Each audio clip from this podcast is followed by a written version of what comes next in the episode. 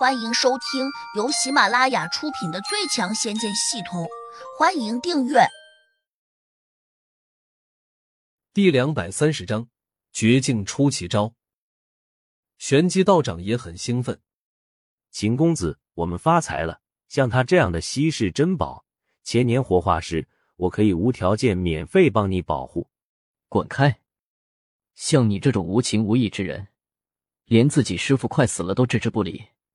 我要你有何用？秦家明冷笑了一声，马上给刘老太婆扔了个眼色。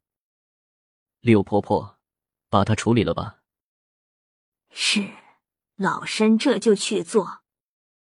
刘老太婆抬起手指，比划了一个手势，又对着有些错愕的玄机道长咿咿哇哇的念了几句。啊！玄机道长突然就惊叫起来，跟着便伸出双手。插到衣服里面一阵乱抓，嘴里还在大叫：“痒死我了！前辈，你该不会放虫在咬我吧？”说对了，你很清醒。刘老太婆轻哼了声，没有再说话。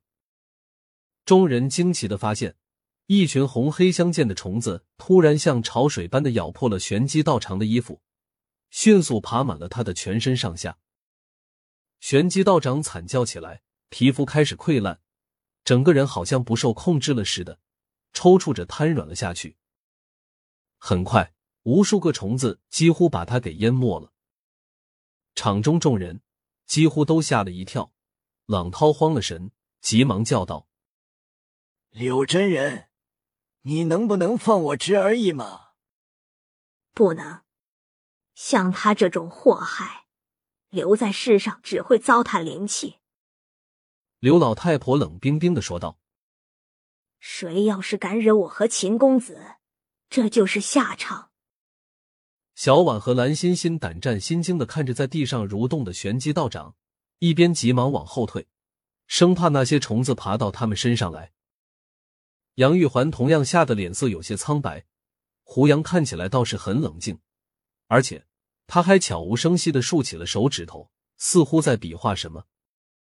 就在这时，朗涛突然发难，闪电般的扑向了刘老太婆。他的手上出现了一把寒光闪闪的短刀。刘老太婆眼神闪过一丝惊异，可能没有料到朗涛有胆量来挑战他的权威，并且按理说，朗涛也没理由为了玄机道长和他拼命。可是，这种完全不可能的事情却偏偏发生了。刘老太婆虽然是个驱蛊的高手。但自身对于打斗来说，却算不上厉害。因此，在这电光石火之间，他竟然来不及躲闪。仓皇之际，他竟条件反射般的抬手去挡。而他的手上此刻多了一个银亮色的尖刺。但见寒光一闪，朗涛的刀竟生生的劈在了刘老太婆的手臂上，而他手上的尖刺也狠狠的扎进了朗涛的胸膛。两人同时惨叫起来，众人都惊愕的看见刘老太婆的右手臂竟其着手肘前一点断落下来。你这个混蛋，宁可一死，也要拖老身下水吗？刘老太婆又气又急，赶紧抬左手拼命的点向了右手断臂，迅速把血止住。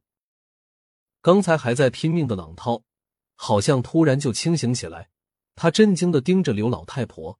然后惊骇的看见手掌上爬满了细密的小虫。你，你害我做什么？柳真人。他一边甩着手，一边大叫道：“实际上，他的脸和脖子上也开始爬上了那种红黑相间的小虫子。你这个老不死的，砍断了我的手臂，还敢这么问？我看你是存心找死！”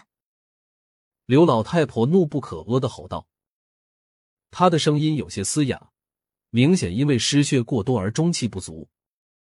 真是太好了，他们居然狗咬狗，自相残杀起来了。”小婉略有些激动道。胡杨浮起一丝笑意，低声说：“世上哪有这么便宜的事情？”此时，朗涛正在抓狂的大喊：“柳真人！”我没有砍过你啊！你是不是看花眼了？无耻之极！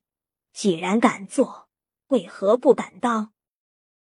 刘老太婆越发有些生气，怒道：“我，我什么时候做的？”朗涛绝望的叫道：“就在刚才。”秦家明瞪着他，厌恶道：“你才做过的事情，难道就不记得了吗？”朗涛惨叫道：“我毫无半点记忆，刚才被姓胡的小子暗算了一针，脑子突然就糊涂了。该不会是他控制了我的心性吧？”刘老太婆和秦家明均是一惊，两人迅速转头瞪向了胡杨。胡杨微微一笑说。姓朗的，看来你还不算太笨，终于清醒过来了。难道真是你干的？朗涛气得吐血，他抓狂的揪住自己的脖子。这时，那些虫子突然停止了撕咬。原来，刘老太婆吹出了一个尖利的口哨，给虫子下达了停止进攻的命令。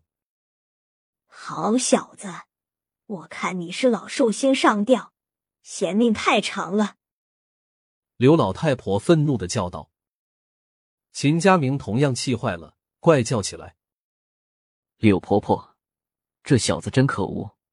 他竟然操纵着朗前辈来和你拼命，你一定要好好的折磨他，别让他死的这么痛快。’”刘老太婆点点头，咬牙切齿道：“你放心，我一定会让他生不如死的。”场中三女一听。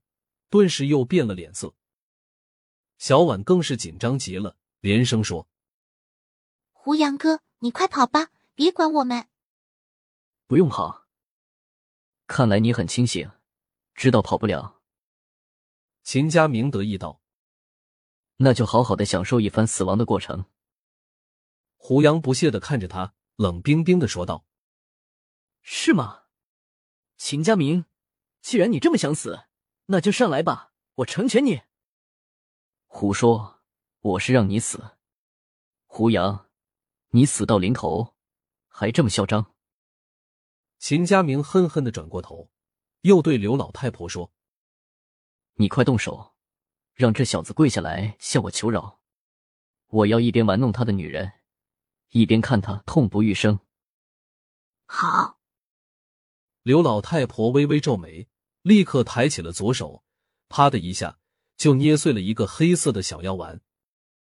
空气中顿时弥漫出一股腐臭的气味，且散发的非常快，就好像一片浓郁的烟雾升腾起来。